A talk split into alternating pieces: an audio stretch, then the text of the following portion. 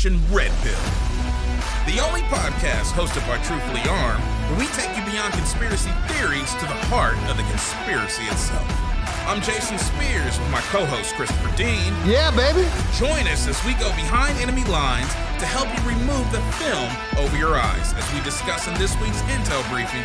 Doctor Strange in the Multiverse of Madness. Doctor Strange a movie that uses stunning visuals and imaginative storytelling to teach inclusivity, or is the madness of the multiverse part of a more devilish plot to distort reality?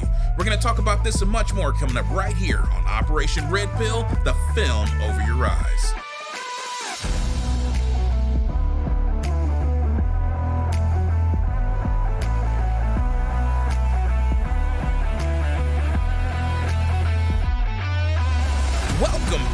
To another episode of Operation Red Pill, where we take you beyond conspiracy theories to the heart of the conspiracy itself. Christopher Dean, How you doing, man? I'm um, hanging in there, man. How you doing? I'm doing all right. How was your week? It was it was good. It was a good week. All right, talk to me. I had this this funny thing happen with my son. He he thinks it's uh it's fun to point because he's not communicating with um with words very well. I have been the victim of this behavior. Yes. So I was thinking about you when we were eating dinner one time, and he's like, "Here's a train," and he's pointing out the window. And I was like, "You know what? Two can play this game." so I just point in the corner. There's nothing. Absolutely, I point in the corner. And my wife got so upset because the rest of the dinner he keeps whipping his head around, looking in. He's like, "I don't see it. What is it, Dad? What is it?" And he just the whole time he kept looking in the corner. I was like, "Okay, this worked too well." That's hilarious. I, I need credit for that. One. Uh, yeah, it was pretty funny. So how's your week been? You know what, dude? My week's actually been pretty good. I uh, had a chance to go out. If you guys have not heard of this place, this is awesome. There's this place called Take Flight, Ohio, that I was able to go to. My uh, parents got me a birthday gift.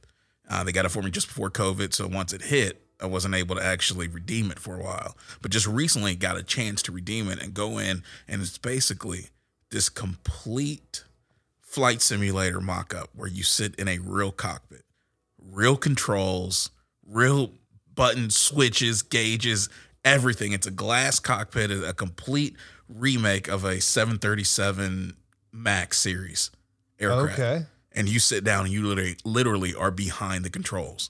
that sounds awesome. Oh, it was a time to remember, bro. Like I sat down and immediately I got goosebumps. And I've been in, in, in a few cockpits before, uh, especially working uh, at at uh, FedEx. Okay. I had a chance to go into some of the uh, aircraft there and sit up front. All right, that's cool. And it was it's a it's a crazy cool experience if you're a aviation enthusiast. I bet. So being able to actually replicate that feeling, as soon as I sat down, I looked around, I was like, oh my gosh, I'm back home. This feels so good. So it felt like the real thing then. What is, it's because they actually have a a full mock-up. Okay. Like this, I, I don't want to say they cut out an actual 737, but this whatever company helped make this, Mm-hmm. they do a full scale one to one mock up of a 737 cockpit, all the way down to the seats, the controls, everything, how the seats move back and forth, how all the controls work. Everything is a complete mock up. So much so that they have to tell you when you go in here, you cannot use this for flight log information, flight log data. Like you can't count your hours in here towards your actual flight time hours. Interesting. It's that realistic though. That's cool. So I'm sitting there. They were like, "Where you want to go?" I'm like, ah, "Take me out of JFK." So I flew out of JFK into BWI, which is Baltimore Washington Okay. International, right there in DC. And since I've got fam- family there, I've pretty much kind of flown some of that approach. But I asked the guy going in, and it was kind of funny. I said, uh, "All right, so we're going in. Listen, can we do a, a a stars approach?" And he just looks at me like, "Okay, see, out of all the people who come in here, nobody really asks for stars." And somebody was like, "You know, what is that?" And STAR stands for Standard Terminal uh, Arrivals. And so basically, what that is is it's a pre-published set of vectors or maneuvers to get into a specific runway. Okay. So in the sky, you have these little waypoints. They're like radio beacon frequencies, Okay. uh, and you have to fly towards them. It's kind of the way you navigate in a three dimensional space like that. So you don't have signs that point or exit signs that say right over here is uh, BWI. Just make a left. Right. So you have to fly these waypoints, and they each of these airports have what they call published charts. And those charts include not only the waypoints to get to certain runways based on their heading, but also flight clearances based on restricted airways Okay. or, or airspace. So you might not have certain places that you can fly over, especially in a highly densely populated area like DC, which has a lot of restrictive airspace. Interesting. You can't fly over the White House. You can't fly over, let's say, the Washington Monument. You can't fly over Pentagon.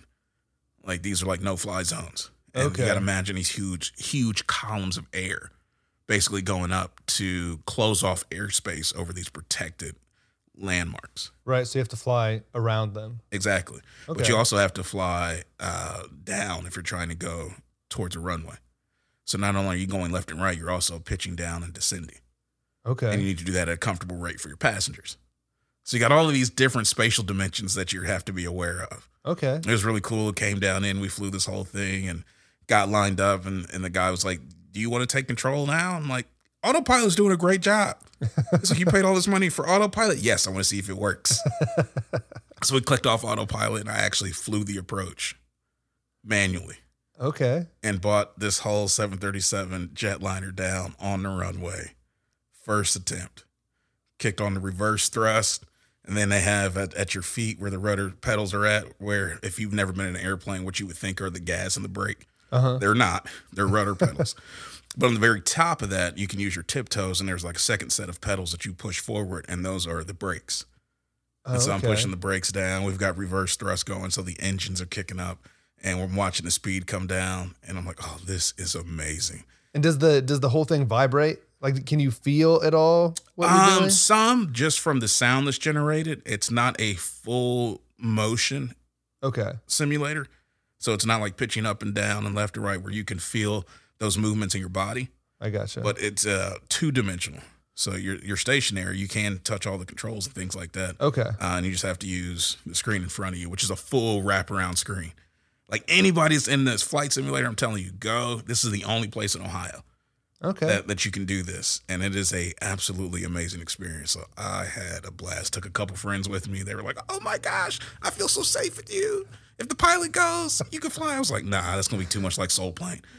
so we, we, we can't do that. I'm gonna have to charge y'all." well, that's awesome. Yeah, man, but it, it was a great experience. Very nice. So listen, man, let's get into it.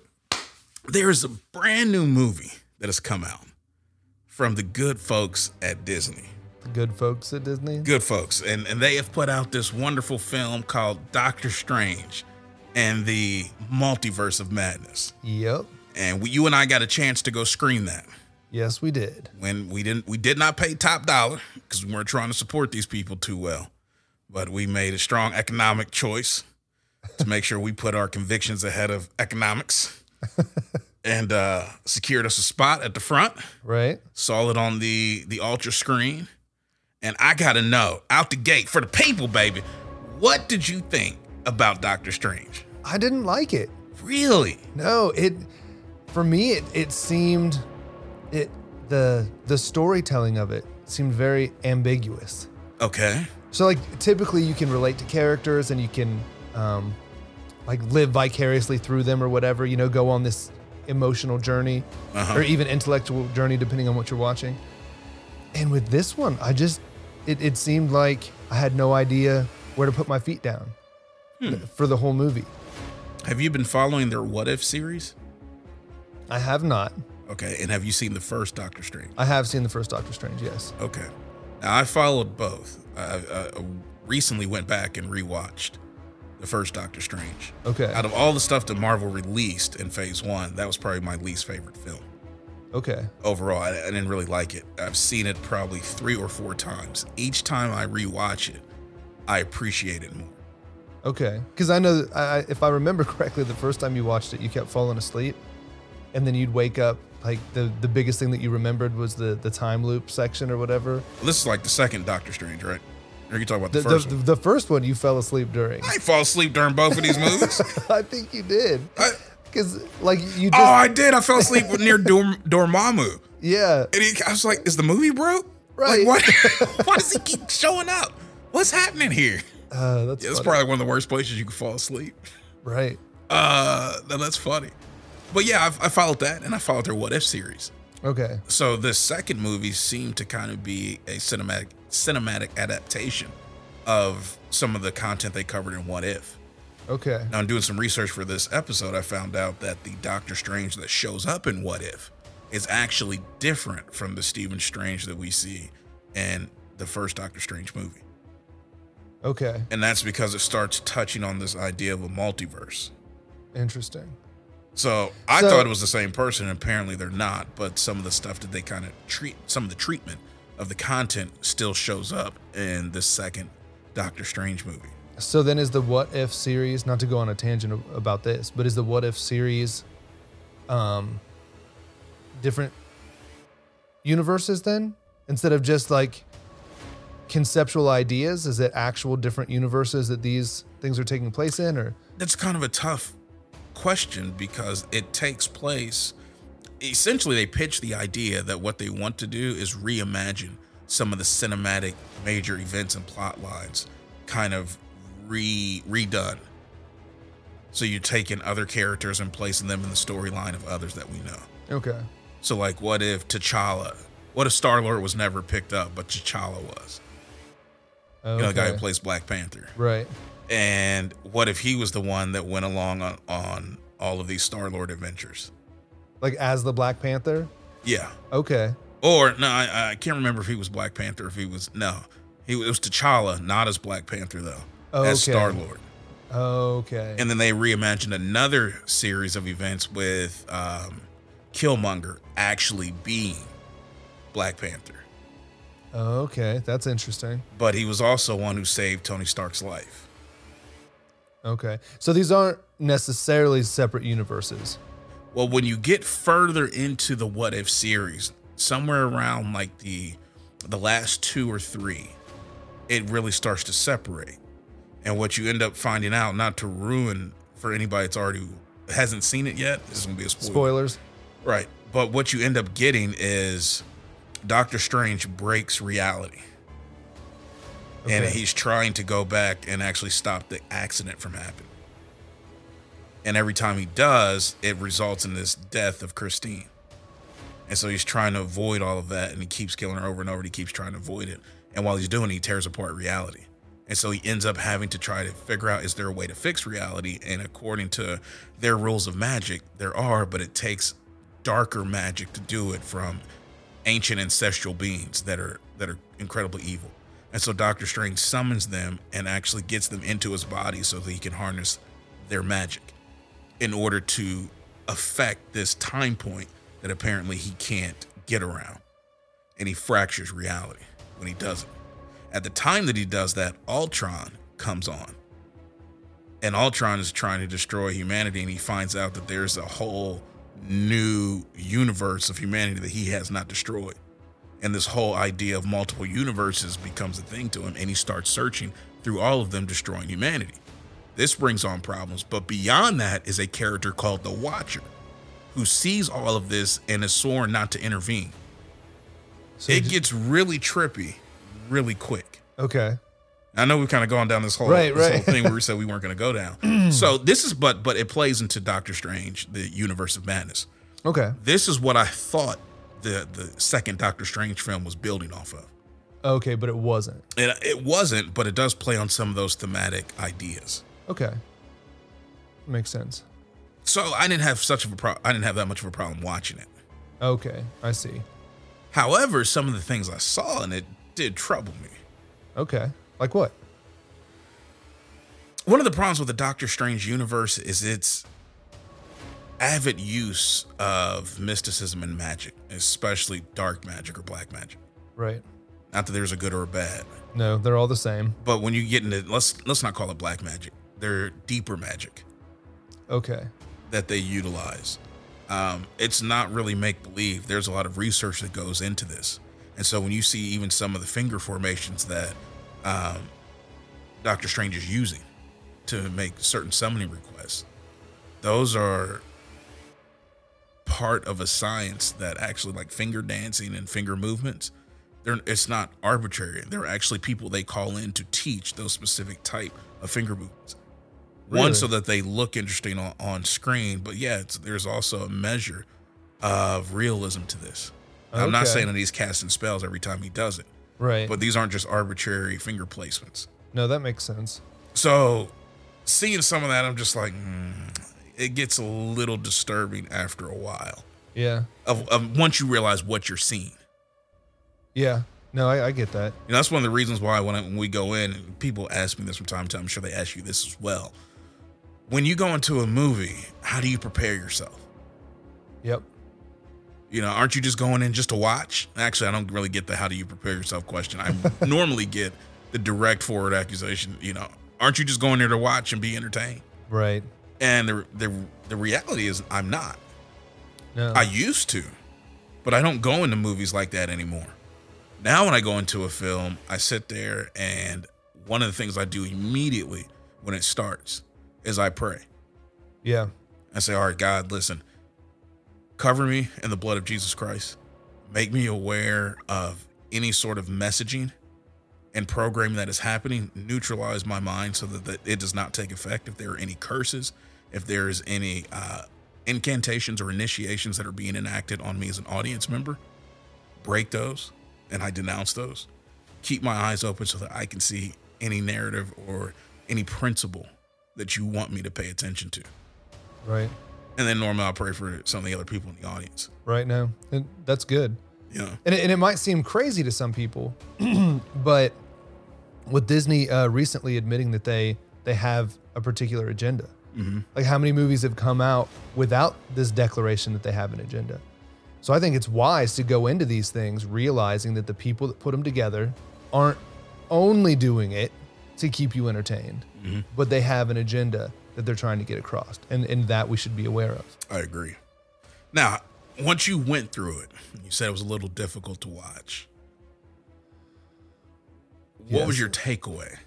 Um, well, I had multiple takeaways. So just as a just as an overall movie, I thought it was disappointing. Okay. Like I, I- I didn't think that it did. It wasn't a good story. Like the development, like I was saying, didn't take you on a on a, on a very good ride, if, if that's one way to put it. Um, visually, I thought it was very impressive.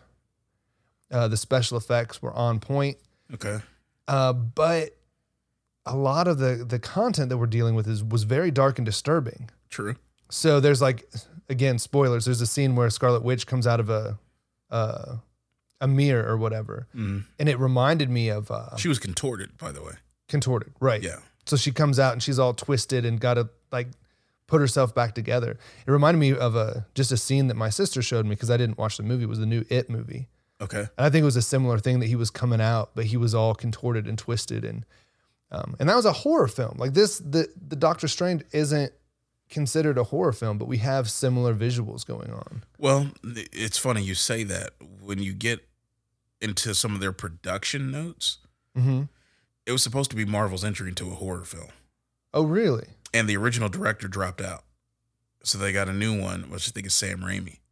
Yeah. And he's done some horror, but his is horror and comedy. Right. That's who they got to direct it.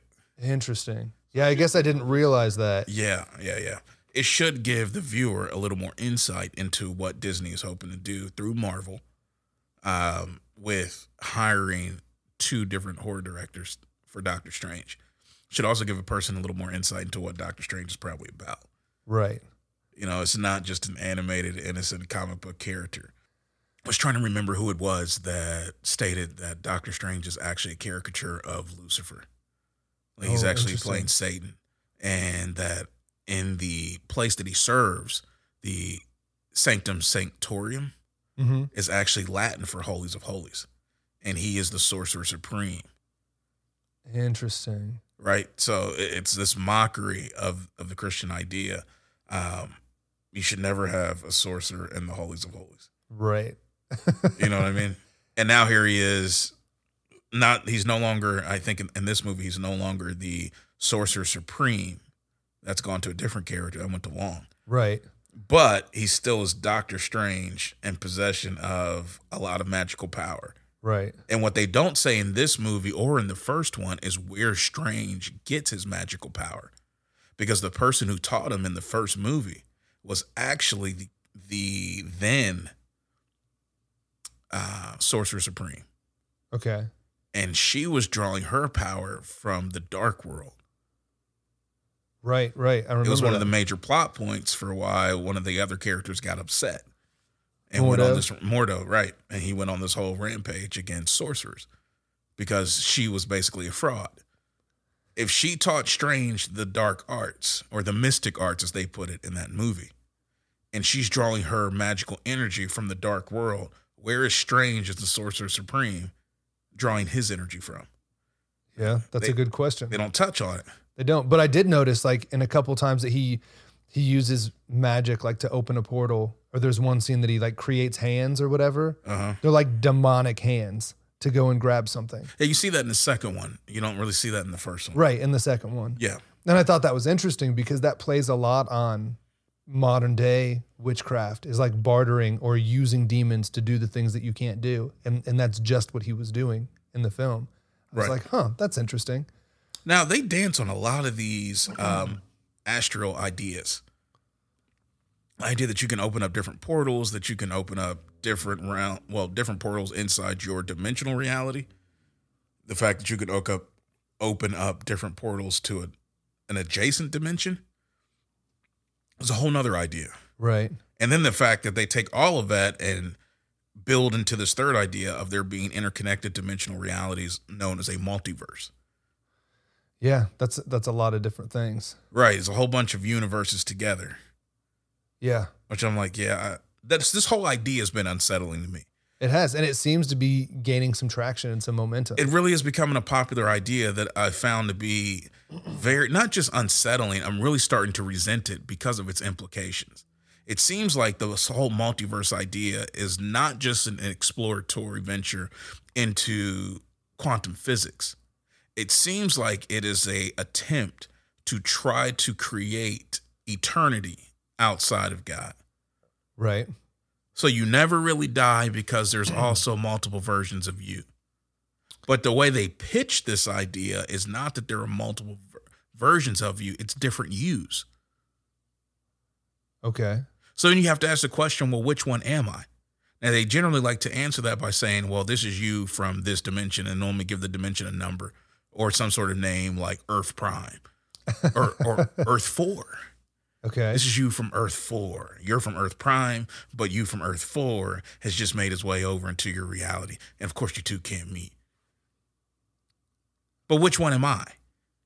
Is the question. Yeah, that's an interesting question. Am I me or am I me from Earth 4? It doesn't matter which you you are. That's kind of the way that they would they would address that idea. hmm But what they don't say, they kind of infer this is that you all are interconnected. Like you're quantumly entangled. Yeah, I didn't hear that term. the No, they, that's what I'm saying. They don't say that term, Right. but that's really kind of the idea that they're presenting. okay. It's all these different versions of you. Your seat of consciousness is connected to other seats of consciousness, which sounds a bit pantheistic, Right. but you are still you. Well, then how am I me in another universe? Yeah, that's interesting. So is it that you just need to be true to yourself, whatever you that is? That's probably one sub idea, but I think the, the larger idea is that we're, if you're all interconnected, you don't truly die. Number one. Oh, you just live forever. Well, these other versions of you live, and if there are other versions of you philosophically, then you're living through them. Just there are these there are these underlining philosophic ideas that are embedded in this concept of a multiverse, Right. and they don't really do a seminar to explain these ideas. So even the stuff I've just said probably sounds confusing to a person. Yeah, a little bit. But if you're watching any of these shows, like if you watch The Flash, if you've watched Bat- any of the Batman series, uh, if you've watched Marvel, you've come across this idea of a multiverse. You hear people talking about it all the time. Uh, you even got Facebook changing their name to Meta, Yeah. you know, because of the metaverse. That's kind of the next little step in, in between. You've got Spider Man into the multiverse, you know, that whole animated series or animated movie, wasn't a series, but the animated movie. Then you've got even series that are popping up and comic book and on, on film that Yeah. make use of this idea. Yeah, Um, it's everywhere. Altered Carbon kind of deals with this idea a little bit Okay, I didn't see that. on Netflix. it's not as much of a multiverse idea, but it's still dealing with the difference of consciousness and where that can be. Okay. So all of these are metaphysical ideas. Uh-huh. And they start to dance or borrow. They dance on ideas established by Christianity without trying to borrow directly from Christianity. Yeah, I've seen the the multiverse used a lot to help explain reality outside of Christianity. Absolutely. And it's this convoluted, twisted experience. It Yeah. kind of gives you this idea of hope. You know, either you can meet your other self, you can get answers from your other self, or just realize that there's another part of you somewhere else that's probably going through similar things.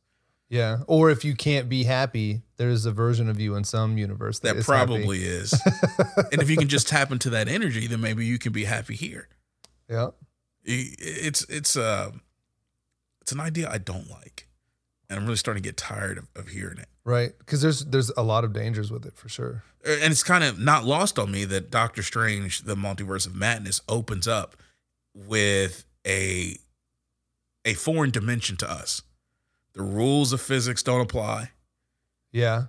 He's running around jumping through hyperspaces. And coincidentally enough, being chased by a creature that you later find out is a demon. I'm like, it's kind of interesting. This is how you open up the film Yeah. trying to get this sacred book. I'm like, what's going on here? Then you find out later, and they kind of drop this this philosophic idea on you. You find out later that what Doctor Strange thought was a dream was really a portal into another reality that he was experiencing through one of his alternate selves. Yeah. And somehow this is proof that there's multiple universes. Right. The idea that, oh, what is it? My life might be someone else's dream or whatever. I've, I've heard that in other movies. Mm-hmm. Yeah. It's it's crazy. Now, what I did find interesting is as this lady who apparently has this ability, she's the only being in the entire multiverse that doesn't have a replicant. Right. So she's the the only one in all of the universes that's her. It's just her, Okay. kind of like a divine being. Yeah. And she That- has the ability to jump between, to travel at any point in this multiverse that she wants to travel. Yeah. Every time she opens a portal to travel, it's in the shape of a pentagram. Yeah. I thought that was interesting. Yeah, that wasn't lost on me. Right. Most people would think, oh, it's just a star. Right, but if you listen to this show, you already aren't part of that 98%. You part of a chosen few. You part of that 1% that realizes, you're not going to pull the wool over my eyes. I know that that's not a star. That's a pentagram. Yep. And I was even paying attention to its orientation. Okay. Was it upside, like, was it inverted or was it uh, top up? And they didn't leave it inverted because you know an inverted pentagram basically is the the Star of Mendes or or uh, not the Star of Mendes but the uh, the Baphomet. Right. So they didn't go that far. They they left it as traditional top up orientation, All right. but it still wasn't lost. I'm like, so this this girl is carrying this star on her jacket, and then has multiple stars on the front. She has on the back of a jacket, this giant star, and then she's got multiple stars on the sleeves and the front. I'm like, nope, you're signaling. And then every mm-hmm. time she opens the portals in the shape of a star. I'm like, nah, that's not lost. I'm I'm I'm, I'm picking up what you're putting down. Right. Right. You know, then we meet Wanda, the Scarlet Witch. Yep. She's always been a, a problem for me. Okay. Why is that? Well, ignoring the fact that I think Elizabeth Olsen is, is attractive, I- ignoring that whole thing. That kind of problem. No, I watched the uh, the Wanda series and I was so bored when I was watching that series. really? Yeah, the way it developed, it, it's a clever way to develop it, but for somebody like me, I'm like, I need you to go faster. Okay. and it took about four episodes for it to start picking up.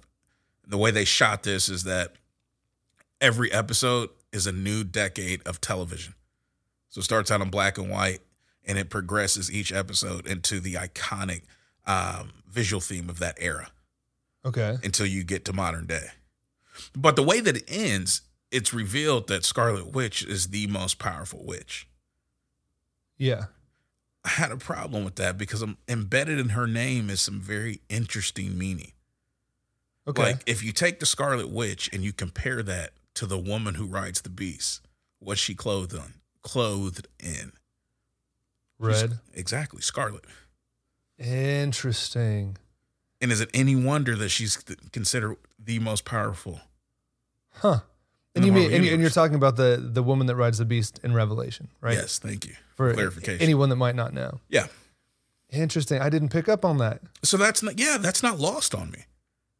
Wow. So neither is the magic then that's being done because you got to understand that's the whore of Babylon from a biblical perspective. yeah. I'm like, all right, now what are you doing? so I've got a sorcerer, I've got an ex sorcerer supreme who is fighting the whore of Babylon, i.e., the woman in scarlet, i.e., Scarlet Witch, Right. through different dimensional planes. Huh. And finally, he uses the one the one aspect of him that's able to defeat her is actually the dead zombie version of himself, right? Yeah. Now you gotta help me with this one because I kind of I kind of blacked out for a minute. Them carbs caught up to me.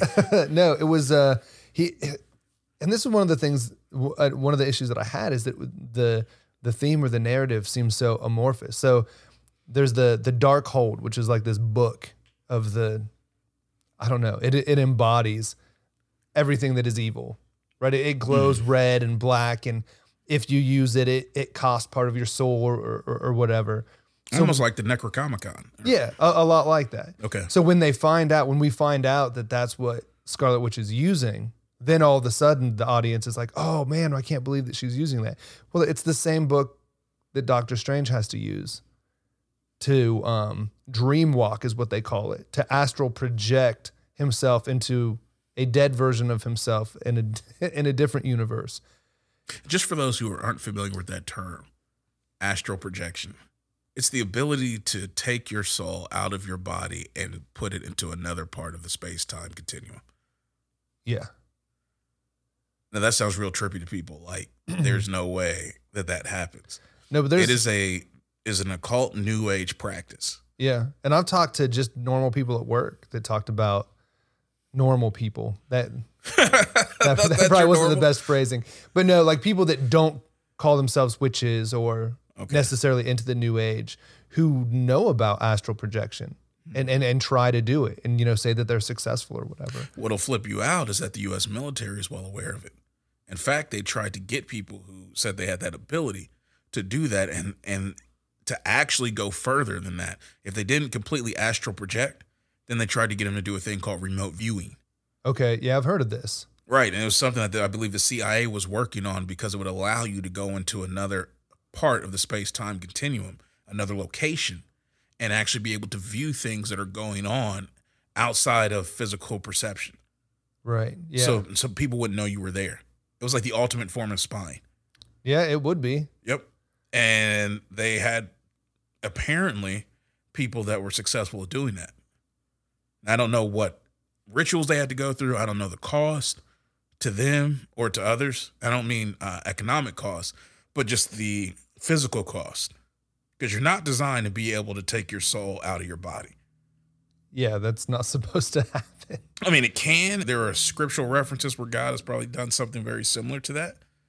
Uh, but you're designed to, you're a soul in a body, in a corporal body. Yeah. You know, you're not in a in a celestial body. And so God didn't design us to be floating around the astral plane, bodiless. Right. Probably a little bit dangerous. What is interesting is there is a being that no longer has a body that is relegated when they are outside of a body to the to the wastelands. What, what I think that's, I think that's the same place that um the New Age and the occult refer to as the astral plane. But if you Okay. notice in Scripture, when God's talking about unclean spirits, Mhm. Jesus actually tells the disciples when you cast out an unclean spirit from a body, it goes to the places without water and seeks rest, and finding none comes back to the body that it previously occupied.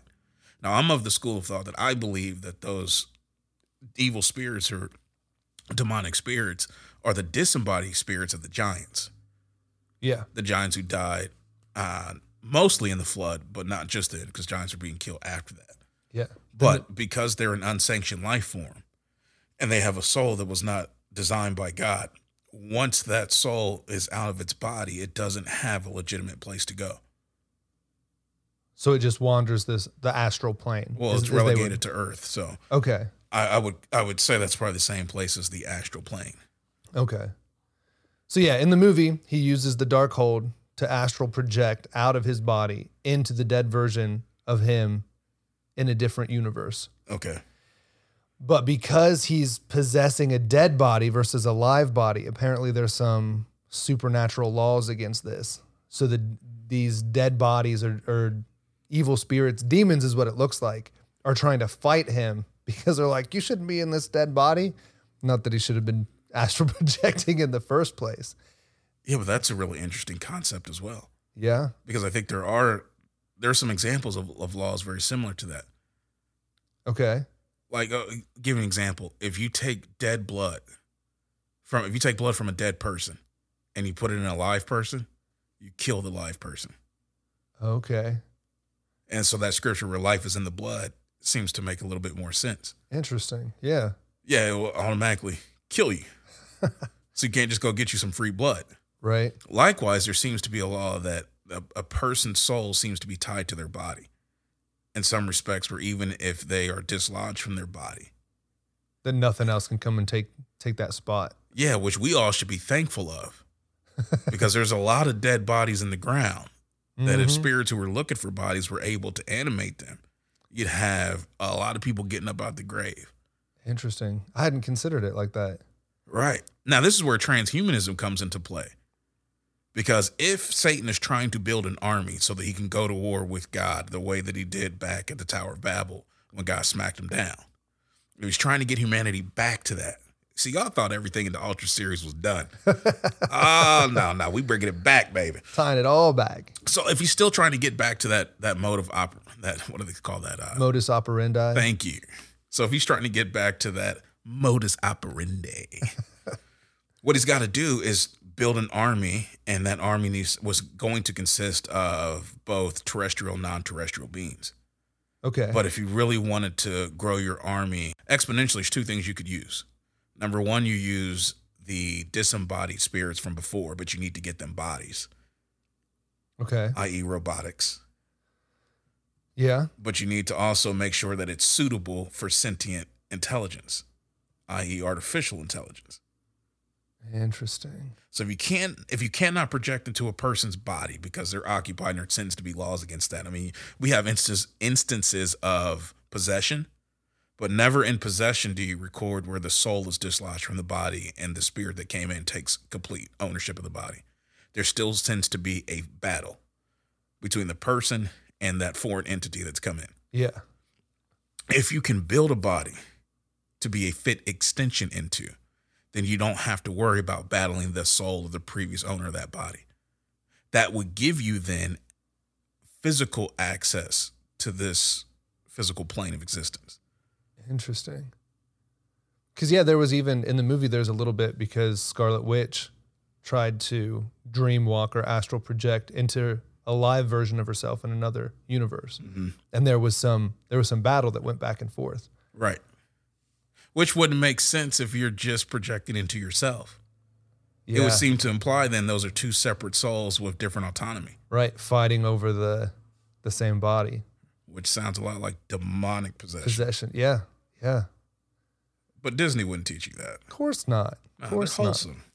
Cartoons and fairy tales, baby. So as as Doctor Strange is possessing the his dead corpse, which just sounds so weird. Right. and then these these other demons or whatever try to stop him. Then he somehow becomes more powerful by controlling these other spirits that are trying to prevent him from possessing the dead body.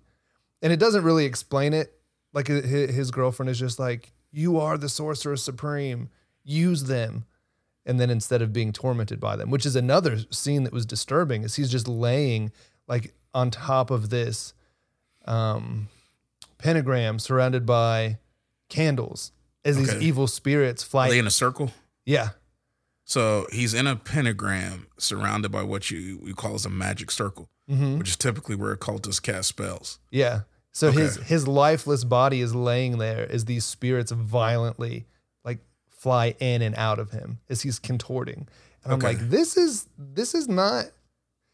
And and I I like scary movies, so I have a little bit of a problem Like is it, the the more I try to cater my my watching experience to to glorify God. Okay. There's a little Let's change that around. So the more of yourself that you kill off yes. to glorify God, the more problems you come up with.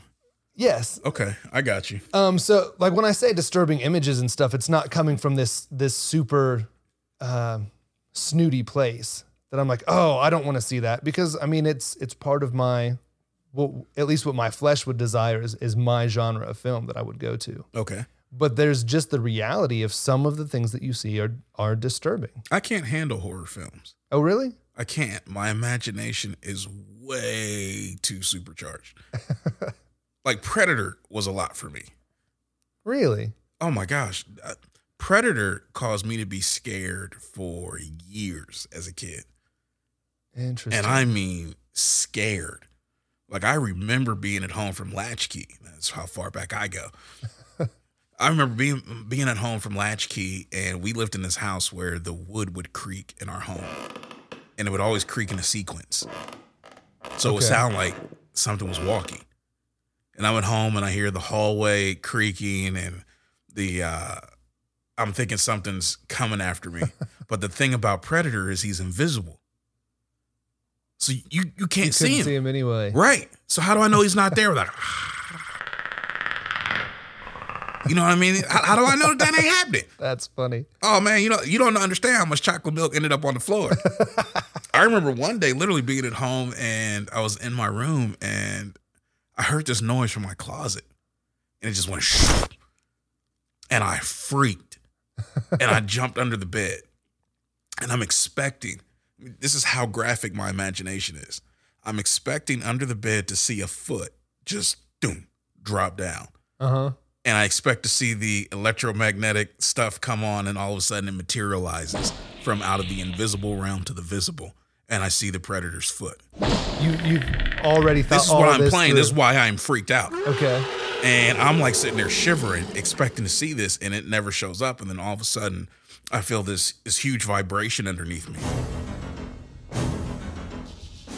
And what it was is my room in that house was above the garage. Okay. And so my mom had just come home.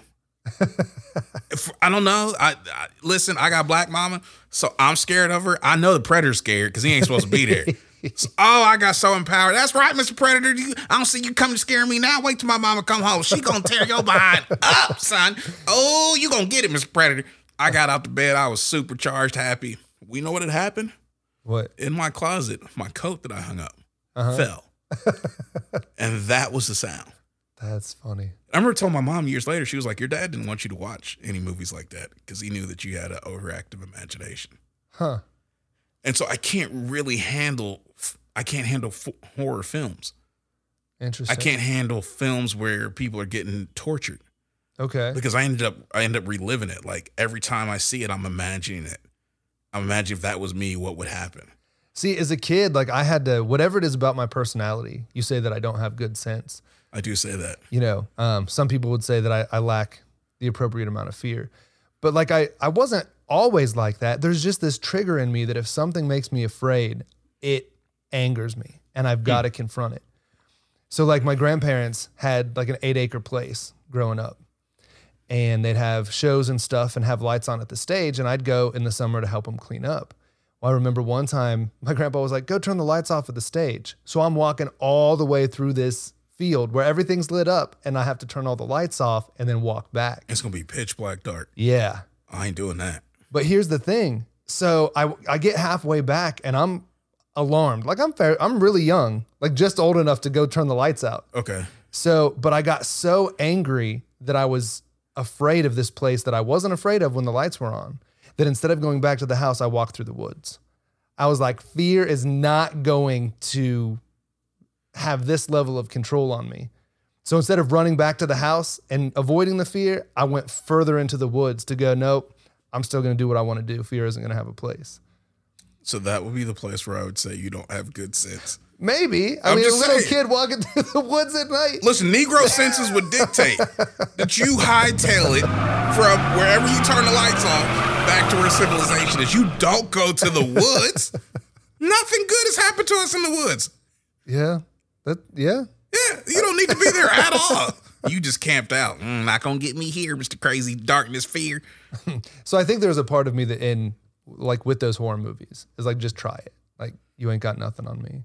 Well, there's a danger though in that. There is. I'm not saying it's a good idea. Yeah, Yeah. no, no, no. Because here the danger is you open up gateways based on what you view. That's gonna bother me later. but there's a potential to open up a gateway because your eyes are, are part of the gateways to your soul. Mm-hmm. And so what you view can, in many ways, not just affect you, but it can actually open a doorway for a spirit to come into you. Yeah. There are a lot of people that suffer from fear because of the fact that they've watched horror films. Yeah. And the spirits that are attached to those film productions go out. Like somebody actually pointed out the fact that almost on every successful horror film, somebody from the cast has to die. Yeah. You just told me about that. I think that's when I started going, you know what? Maybe I shouldn't be watching these. It was it was on that one. I think so. Yeah. Well, when the person told me, I jumped right to to my horror film series, and I was like, "That didn't happen," because I know Predator, uh huh. and that didn't happen in. Pre- uh oh. So Really? the guy who plays Predator in the first two movies, Kevin Peter Hall, Uh huh. he's a this seven and a half foot, almost eight. Uh, same guy who played in Harry and the Hendersons. He played. Harry. okay. Yeah, he's known for for being a creature actor. Interesting. Really good at humanizing the character. Uh huh. and giving the movement specific to to their phenotype. Okay. You know th- what makes up their uh, personality.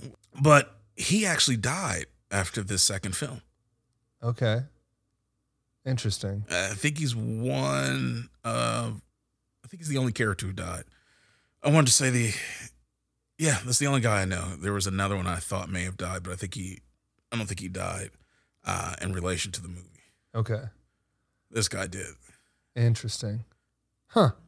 I'm like, if that's what it requires as a sacrifice for it to be successful, I'm like, I don't want no parts of that. But I remember watching Hostel.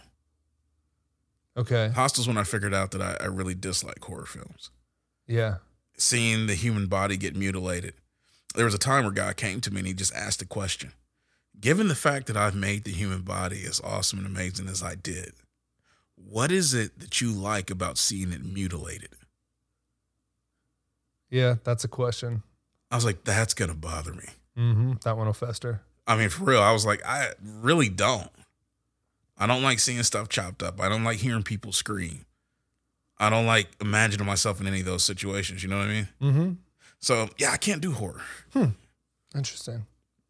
I don't like flirting with the spirits either. Right. But yeah, it, it definitely seemed that there's a lot of horror elements in this one. I would agree with you. and and and not just that so like so after the you get past the the, the horror elements in this weird ambiguous narrative Mhm. another thing that i didn't like is that amidst the ambiguity um, there seems to be this tie to the writings of Aleister Crowley.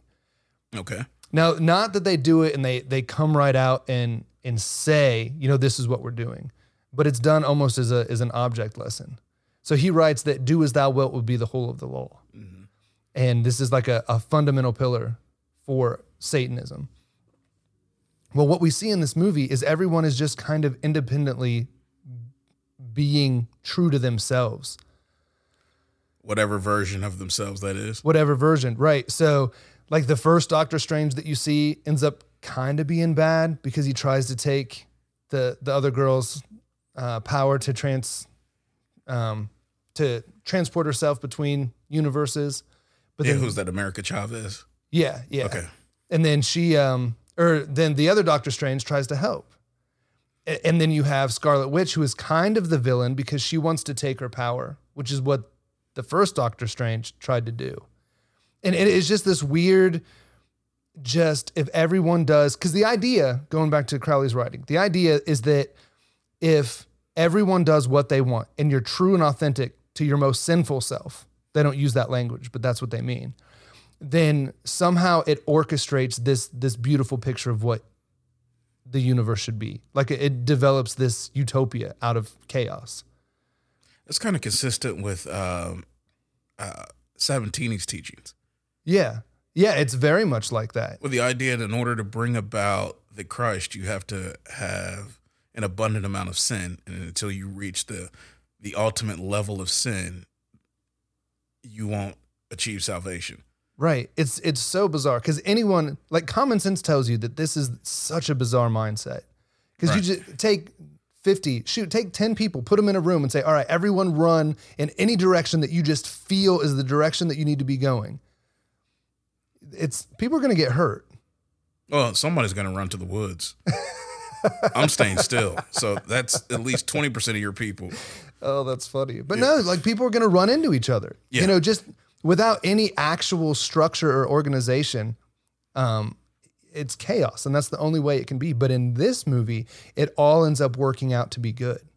Doctor Strange, he uses the same dark book that Scarlet Witch used, but he kind of used it to to do better things than she did. But then she realized in her pursuit of her own desires that, well, maybe I really shouldn't do this, and she ends up destroying the dark book. So there's no there's no victory over another person, right? There's no victory good over bad or vice versa. There's none of that. There's everyone just kind of bumping into each other as they're doing their own thing and everything's better at the end. I was like, this is garbage. And this is, hmm. they don't explain it, but they're embodying and acting out this idea from Crowley's writing do what thou wilt would be the whole of the law. So it seems like you have relativistic morality also presented against a juxtaposed perception of villainry. Yes. That's crazy. It, it was weird. Now it's interesting you pick up on this Crowley uh, idea. Okay. One of the things I was watching was one of the trailers, and I'm the type I really get disappointed when something's in the trailer that's not in the movie. Okay. And I was looking for it. And if you notice, there was this part where Strange goes Things just got out of hand. in the trailer. In the trailer. And you're like, oh my God, what happened? I got to see it. I got to find out what, what got out of control. You never see that in the movie. That footage never makes it into the film. Okay. But there's another thing that doesn't make it into the film that's in the trailer. And that's this brief cut to a raven. really? There's a brief cut to a crow that looks really weird. And it's got the it's got this scarlet red light casting on it. Okay. And he just looks at the camera with this ominous look. I mean, crows are kind of evil in, in and of themselves, so doesn't- it's not too hard for them to have an ominous look. Right. But it doesn't show up in the film at all.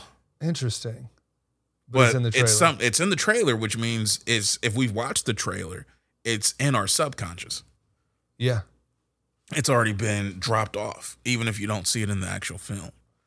So it's kind of interesting that there might be a, a connection there. Yeah. That is interesting. Now, dude, I, I can hear certain people. It's not Mr. Skep. Not Mr. Scott. Not Mr. Skep, but it's definitely his son. little, little, little baby Great, Bubba he's, Skep. He's procreating. Yeah, oh yeah, man. Yeah, yeah, they multiply.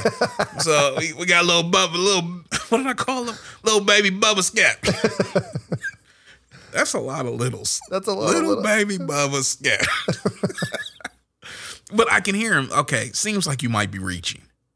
All right, how are we supposed to know really that there's this this narrative in there? You sure you're not just going looking for it? Okay.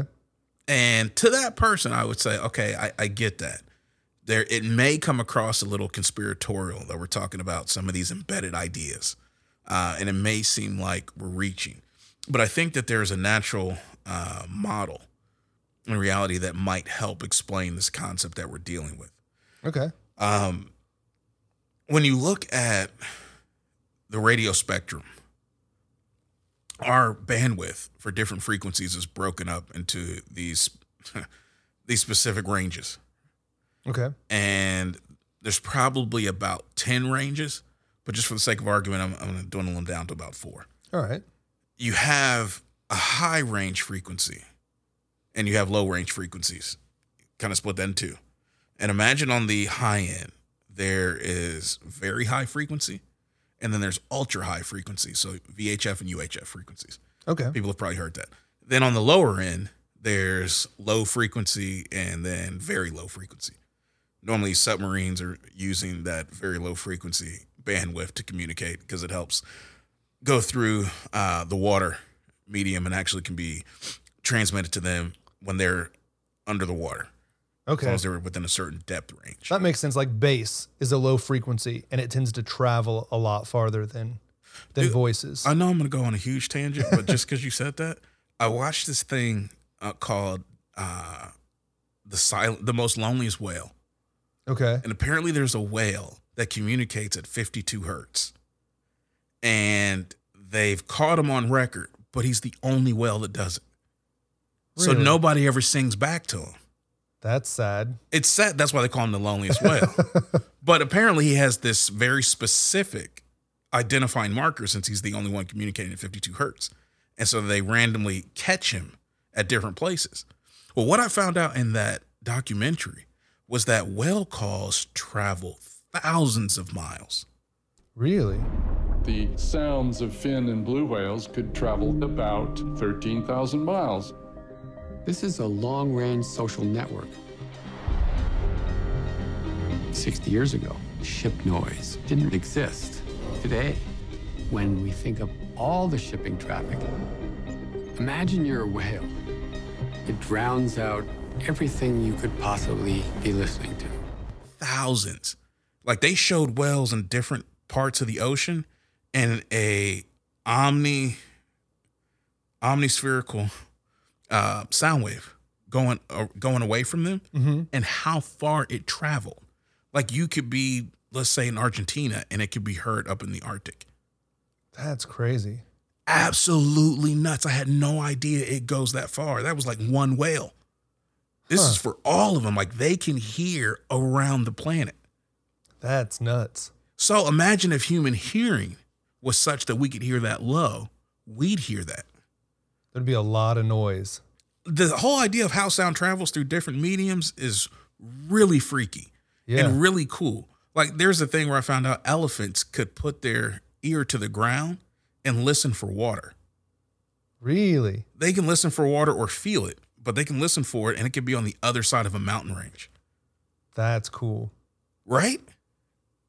I want to try it. No, because I don't know. No, I'll freak out. Because I won't hear water. I'll hear like magma or something. And I'm like, oh my God, I'm finna die. The earth is going to open up. I'll just hear footsteps of the elephant. Right. what are you doing here? Well, you know, the fact that even footsteps, you can feel that. That's mm-hmm. really sound being transmitted through the ground. Right. Low frequency, right? Right. So it's this crazy notion. Okay. We went on a huge tangent. I have not forgotten where we were going. So let's rewind for a bit.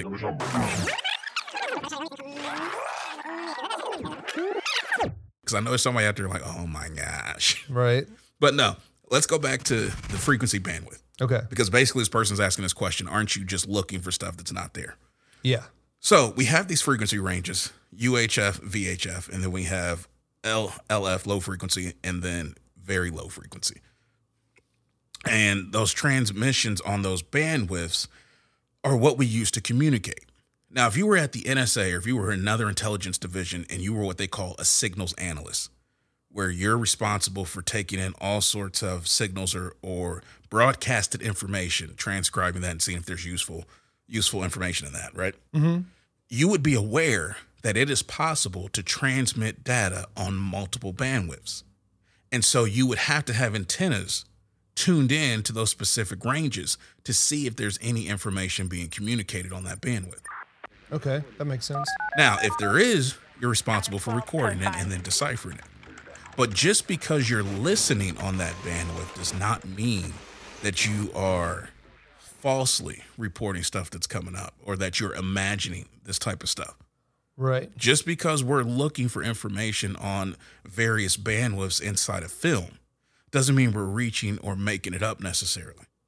The problem is most people are not used to attenuating their attention and awareness to these specific frequency ranges. Right. Because people typically go to shut their mind off, not turn it on. Exactly. But filmmakers realize that we are basically, eh, just mentally speaking, we're like an antenna. Now, we've talked about this from the way God constructed us kind of being like a Tesla coil, where we can emit and and receive information from adjacent dimensions. Okay, well, that capability is kind of um, minim. I guess you say, well, how do you say making it? It's Scaled down. Thank you. Awesome. It's scaled down and modulated a bit in the in, in our in our psychology and our mental makeup. and Okay. we're, but we're still able to receive information from various um, bandwidths or dimensions. Okay. When a person goes into a, a a movie, they go into a theater to watch a film. They're normally only aware of one of these, and that's not even full aware. Typically, just the conscious is what they're aware of. Okay. but you've you've got four bandwidths that you can be receiving information on. All right. What are they? These are these are going in, in decreasing levels of awareness. So you got conscious, emotional, subconscious, which most people ha- are not aware of at all, and then you have spiritual, and that's the one they're probably most aloof to. Okay. Yeah, that makes sense. conscious, emotional, subconscious, spiritual. What we try to do when we go to a hmm. film is look across all four of those bandwidths and see if is there a narrative being communicated, is there information being trafficked on this bandwidth that we need to pay attention to. Right. That's not necessarily the same as reaching. So I want to say that for the person that's maybe a bit skeptical of well, where are you getting this these ideas or insights? Are you sure that this is genuine or maybe this is a little manufactured, maybe this is your imagination? I think people have to begin to wake up and intentionally start paying attention to those bandwidths that we were talking about. Yeah. Pay attention to what's consciously being put in front of you. Pay attention to the emotional manipulation that's going on. Films are designed to affect you. Yeah. Like there's absolutely no way. They these studios, you know, they put a lot of money into the production, A lot of money. especially for these box office films. Like you know, sometimes 70, 80, 90, even 100 million. yeah. You're not doing that so that you can't affect people. You're doing it because you want to affect people. Right. And and we wouldn't go to movies if it didn't have some type of effect on us. Absolutely. So some of those effects we're aware of on the conscious or on the emotional, but we have to start training our mind to be aware of the subconscious and the spiritual. No, I think you're absolutely right. I think that's critical because our the the people who run the planet and the spiritual overlords that they serve are well aware of these facts that we have multifaceted antennas or, or ability to receive information on a lot of different levels. And they're keen enough to make use of that in order to program the mind. Yeah. And so if we're going to be doing our due diligence, we have to be equally as keen to deprogram or just stay away. Right. Or just stay away. Absolutely. And if you want, if, if anyone's out there listening that wants more information about this, our Ultra series, we did um, Satanic Mind Control, parts one and two, Yeah, would go into this a lot more depth. absolutely. I think part two goes into it uh, to a much greater degree than part one, but you're not going to go bad listening to one and two. Right. Where, where the actual creators say that they put their ideas in here. Right. Christopher, there's this, uh, we both have this mutual friend who tells us all the time that we ruin films. Yes, this is true. right? And it hurts me to the core because I don't think of it as ruining. I think of it as freeing you from the delusion that this film is innocent. Well, see, that's that's how I felt when I told you about Devil's Advocate, but I still don't. No, think- you ruined Devil's Advocate. you completely ruined it for me. You even ruined my personal view of how I look at movies. I was like, I don't think I analyze these nearly as deep as I need to. Oh, that's funny. But I, I tell you what, it uh, after after listening uh, to what we've been talking about today, there's probably two type of people out there that are gonna have a response to what we're talking about. Now, there's either gonna be the person that goes, you know what, I don't need to see this. I don't need to have no parts dealing with this. Guy says that uh, have no fellowship with the fruits of darkness. So I'm gonna keep my black behind away. then there's the other person that says, Where can I buy a ticket and when's the next showing? this sounds absolutely amazing. Yeah, no, I think you're absolutely right. But so for those that are interested in in buying a ticket, Uh-huh. if you've got it pulled up on the internet right now to buy your ticket, If you got your seat selected Right. and popcorn planet. I also suggest that maybe you hop over truthfullyarmed.com, go to the podcast on our show notes, and we've actually put together some PDFs there for you to use. Okay. and um, excuse me, um, they're to they're tools to help review movies. So we'll have one called the Recruits Review, and we talked about the four bandwidths. So the Recruits Review is going to be a little bit easier to get into. Um, and it's going to be dealing with the conscious and the emotional aspects of the movie. Okay. And it'll just have some questions to kind of guide you and help you engage your brain when you're watching to say, hmm, I wonder what's really going on here. Okay. And then we're going to have the uh, commander's critique. This one, this one's my favorite. I like this. One. This one goes a little bit deeper and then deals with the subconscious and the spiritual things that are being communicated in the movie. That's gonna be dope. Yeah, it, it should be really great. I think people. Should, I, I really hope people are taking advantage of these show notes I, I, I hope so too. because there's a lot of, and- I, I get if you've already come off an episode that's been really intensive with information, you don't really want to go then further and get some more information. Right. Sometimes it's a bit I- much. Right. I understand that. But we talk a lot about trying to educate people. And mm-hmm. what I really enjoy about these show notes is the fact that we put educational content right at the person's fingertips. And it's tied to the subject matter of the episode.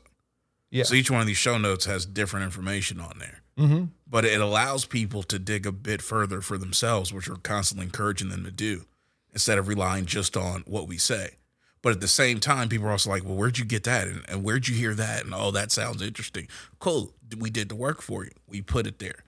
So I really hope people take a moment and actually go out to the website. And there's a couple different ways to do it. We've tried to make it easy. hmm If we're online, then we just go to our website, truthfullyarmed.com, and click uh, podcast, and then go down to show notes. And each of these episodes is listed by the date, that its original air date, and the title. So you just go and look for that. But if you're listening to this on your podcast on mobile, you can go right into the episode notes. And right there we have we list the synopsis, what the episode's about, and then right underneath that we list sources, additional resources. Well, I'm sorry, we list show notes and additional resources. and it's a direct link. That sounds easy. Pretty much all you have to do. Each one of these episodes is going to have that. Yeah. So I, I really would encourage people check that out. A lot of gems over there that would help substantiate not just some of the things that we're saying, but also help to expose you to some of the places we got that information and let you come to your own conclusions. Right. Absolutely. So just a little shameless plug. But in the midst of that, these tools, I don't think they're going to help with our reputation at all, though, Jason. Our reputation of destroying movies for people, Yeah. I think that ship has sailed and gone. Well, for someone that might be concerned that we're just out here taking away their favorite movies, hitting them in the face and running away, and and, and leaving them with nothing. I can hear Chappelle. So for the Dave Chappelles out there, or no, we'd be Dave Chappelle. We That- would. My bad. My bad. Yeah. For for the people we're hitting, Right. what what would you say to that? Um, believe it or not, I could understand the feeling. I would say I, I, I've I've been in their shoes before. I know what it's like to have a film, uh, or have to have anything that's kind of sacred and protected. You know what I mean? When you, when you have something that's sacred and protected, you like it, and someone comes along, kind of exposes it. There's a tendency to rebuff that exposure and to protect that thing that you consider precious. That I get and there's a, an additional what i would call um, cognitive reflex that basically says it's almost a, an underlying subconscious fear that if you take this away what will i have what will replace it Okay. you know sometimes people do want to let go of something but you don't want to be hanging on a cliff and someone say give me your hand and i'm hanging by one hand i don't have another hand to give you Yeah. you know, you I got to touch something else before I take it. I got to, you know, grasp something else before I can take my hand off of this. Mm-hmm. And I, I understand that's kind of embedded in our psychology as human beings. You don't want to give a person just um, expositional information and not give them hope. I used to wonder why hope was so important. And starting to do this podcast, I, I understand it a little bit better. It's important to give people hope because if you just give them information and no hope, all that information ends up sounding like this. It's going to go in one ear and right out the other. Yeah. That's not what you want. You want people to be able to hold on to it. You want them to be able to assess it. You want them to practice using their their cognitive function faculties and be able to make their own decisions, free will choices, not being manipulated. and you don't want them to be doing that out of fear. You follow me? Yeah, You got to gotcha. take the information and you have to give them meaning. You got to sort through all that information and provide them meaning. That's actually what we call the Ayala effect. Yeah. You know, and that's important for people. We're not trying to destroy movies. We're trying actually to free a person to see what a movie is really about so that they can not be taken advantage of by the agendas embedded in it. Right. Because we're constantly we're building perception filters. Right. Cognitive cognitively and emotionally. You know, whether it be commercials, movies, or even life experience. We continually add to this lens at which we filter out everything we see in the world. And if we aren't acutely aware of the filters we're developing, then we're doomed to just be feeling around in the dark. That's true. And you really don't want to do that. You know, the Bible tells us that we really shouldn't be ignorant of our enemy's schemes. And I think it's so easy to dismiss that Yeah. and not realize that there's a lot of intelligence that God expects you to have about the environment you serve in. You know, we're really in a war zone. And I think that reality is lost on people. I remember I was talking to one of my nephews, I call him the little philosopher. okay. All right, and the little philosopher kind of wanted he tried to pin me into a corner. I don't know why nephews like to do this, you know, but he basically was coming at me with the idea that you can't think that everything is quote unquote demonic. And I grew up in one of those households where everything was demonic, right? And I got so sick of hearing it. Can't watch that, that's demonic. Can't listen to that, that's demonic. Oh no. And they couldn't give you real good reasons for why it was demonic per se. Right. Uh, but it, it just it was just demonic. It just was. Yeah, and it starts to turn you turn you off to that whole idea or desensitizes you to it. And then if you're anything like me, you become a little bit more curious. Yep. Yeah, this is what demonic is. This doesn't seem so bad. Kind of like this a little bit. You know, and, and that becomes a problem. So Little Philosopher wants to wants to pin me into a corner with this whole idea of everything can be demonic. And I'm like, you know what? I get that, but here's the reality. If we actually are serving in a war zone, when you're in a war zone, especially in an urban environment, and you got to go door to door, could there be an assailant around every corner? There could be, yeah. Could there be a grenade behind every rock? There could be. Could there be an IED in front of every door? There could be. Okay, so imagine telling a soldier that has to serve in an urban environment, man, you can't go around really thinking that there's a grenade, IED, and a, somebody trying to shoot you around every corner. All right, that's just retarded. Who, That who sounds would think that? That sounds stupid in that context. Absolutely, it sounds it sounds ludicrous. Mm-hmm. But then when we come to real life, we like to take the same logic and apply it. Everything can't be satanically inspired. I mean, come on. Yeah. But the Bible tells you you're in a war zone. Right. So you should at least be prepared that what's coming at you could be satanically inspired. Absolutely. I mean, maybe you open the door and it's a friendly, but there could have been someone behind it that was an enemy. Yeah. And it would be incredibly foolish to go into a hostile environment and not be prepared for the threats that you face. It's true. And that's basically what we're trying to do. When the Bible tells us you shouldn't be ignorant of the enemy's schemes, we shouldn't be ignorant of the fact that A, we live and we we are functioning inside an active war zone. And B, there is an enemy that is gunning for us. And he has tactics that he uses. You have to familiarize yourself with those tactics, Yeah. right? Yeah, I agree. So it's not just getting educated, it's really familiarizing yourself for what? So that you can go on the counteroffensive. Yep. so that you can be well prepared, so that you can defend yourself, and so that you can attack. Right. It's not just defense oriented. So the person that's afraid or concerned that hey, we're just out here ruining the things that you care about and not leaving with leaving you with something. I think what we want to leave them with is uh, the ability to cultivate a strong mental aptitude. You know, I, I'm I'm really partial to that language, right? Yep. Because all I can hear is Pandora as Avatar. Yeah. you know, matter of fact, let's play that for the people. You are not in Kansas anymore. You are on Pandora, ladies and gentlemen. Respect that fact every second of every day. If there is a hell, you might want to go there for some R&R after a tour on Pandora.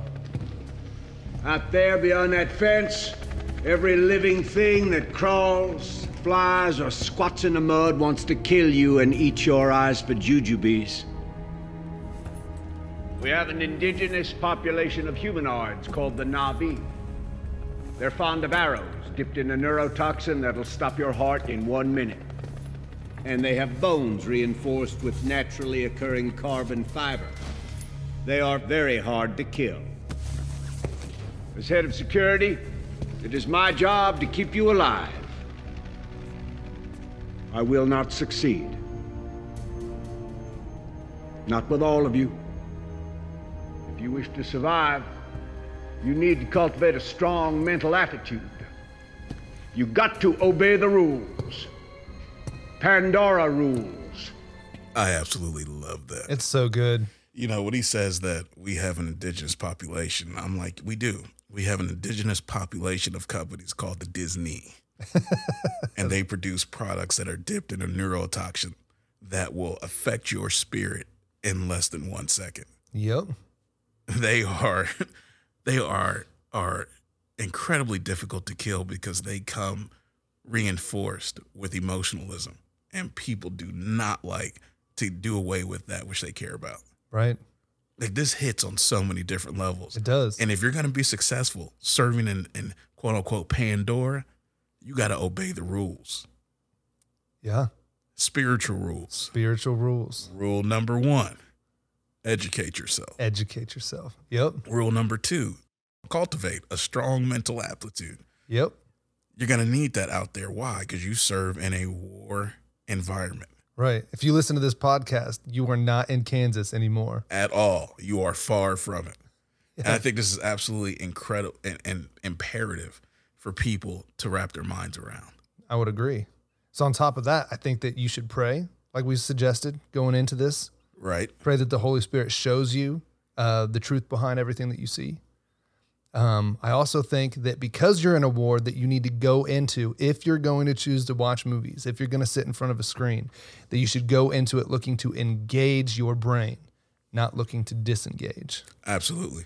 I would agree with that. Do not sit mindlessly in front of this. This is not amusement. Right. This is entertainment. Entertainment is designed to detain you and allow something else to enter you while you're detained. Right. That's what entertainment means. Yep. You got to be aware of it. Got to be. So you're going into a warfare environment, sitting in a theater, taking in any of this, and this is coming from a company that has vested interests in both conditioning your mind, but presenting as much occultism as as you can take. Mm-hmm. Like Marvel doesn't stray from it, and then for Marvel to be acquired by Disney, which markets itself as a family-friendly outlet, you need to be cautious of what you take in because there is a push to destroy the family unit. There is. Yep. And this is some of the ways that you do it through just quote unquote mindless entertainment Mm-hmm. that presents nothing but spiritual filth. Right. I can't think of too much that was redeeming about this this movie as a whole. There was one or two comedic moments that I thought were interesting. And as a whole, it's just an incredibly dark film. Yep. I would agree. Something I, w- I would suggest probably staying away from for all intents and purposes. And please don't take your children to go see it. Right. No, I would agree. Yeah, it wasn't worth the money. No, no. Uh, I mean, well, other than being able to to warn other people or let other people know what they're getting into. But yeah, it was. I wouldn't recommend it.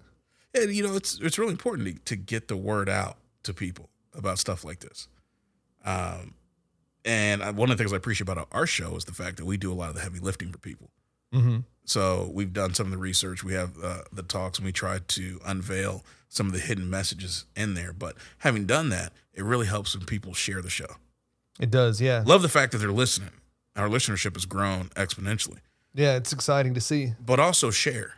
Get that out. If you got to talk to grandma, I don't think grandma's watching Marvel. But Hope not. right? But if you've got friends, you've got people um, that are really interested in that, no problem. Shoot them, shoot them a link to the show, Yeah. and it'll probably open up a, a opportunity for conversation. And that's really how we change people. Each one change one, Yeah. and that's how things grow. That's how things spread. And next thing you know, people are not falling victim to this type of stuff the way they were before. Right. No, I agree. Because it's it's possible that maybe there'll come a day where we won't have to be on guard. We won't have to worry about the assailant behind the door, the grenade behind the rock. Right. Uh, you said assailant behind the door. I went back to Predator and I was like, why is he messing with me? Look out. Look out. I got triggers.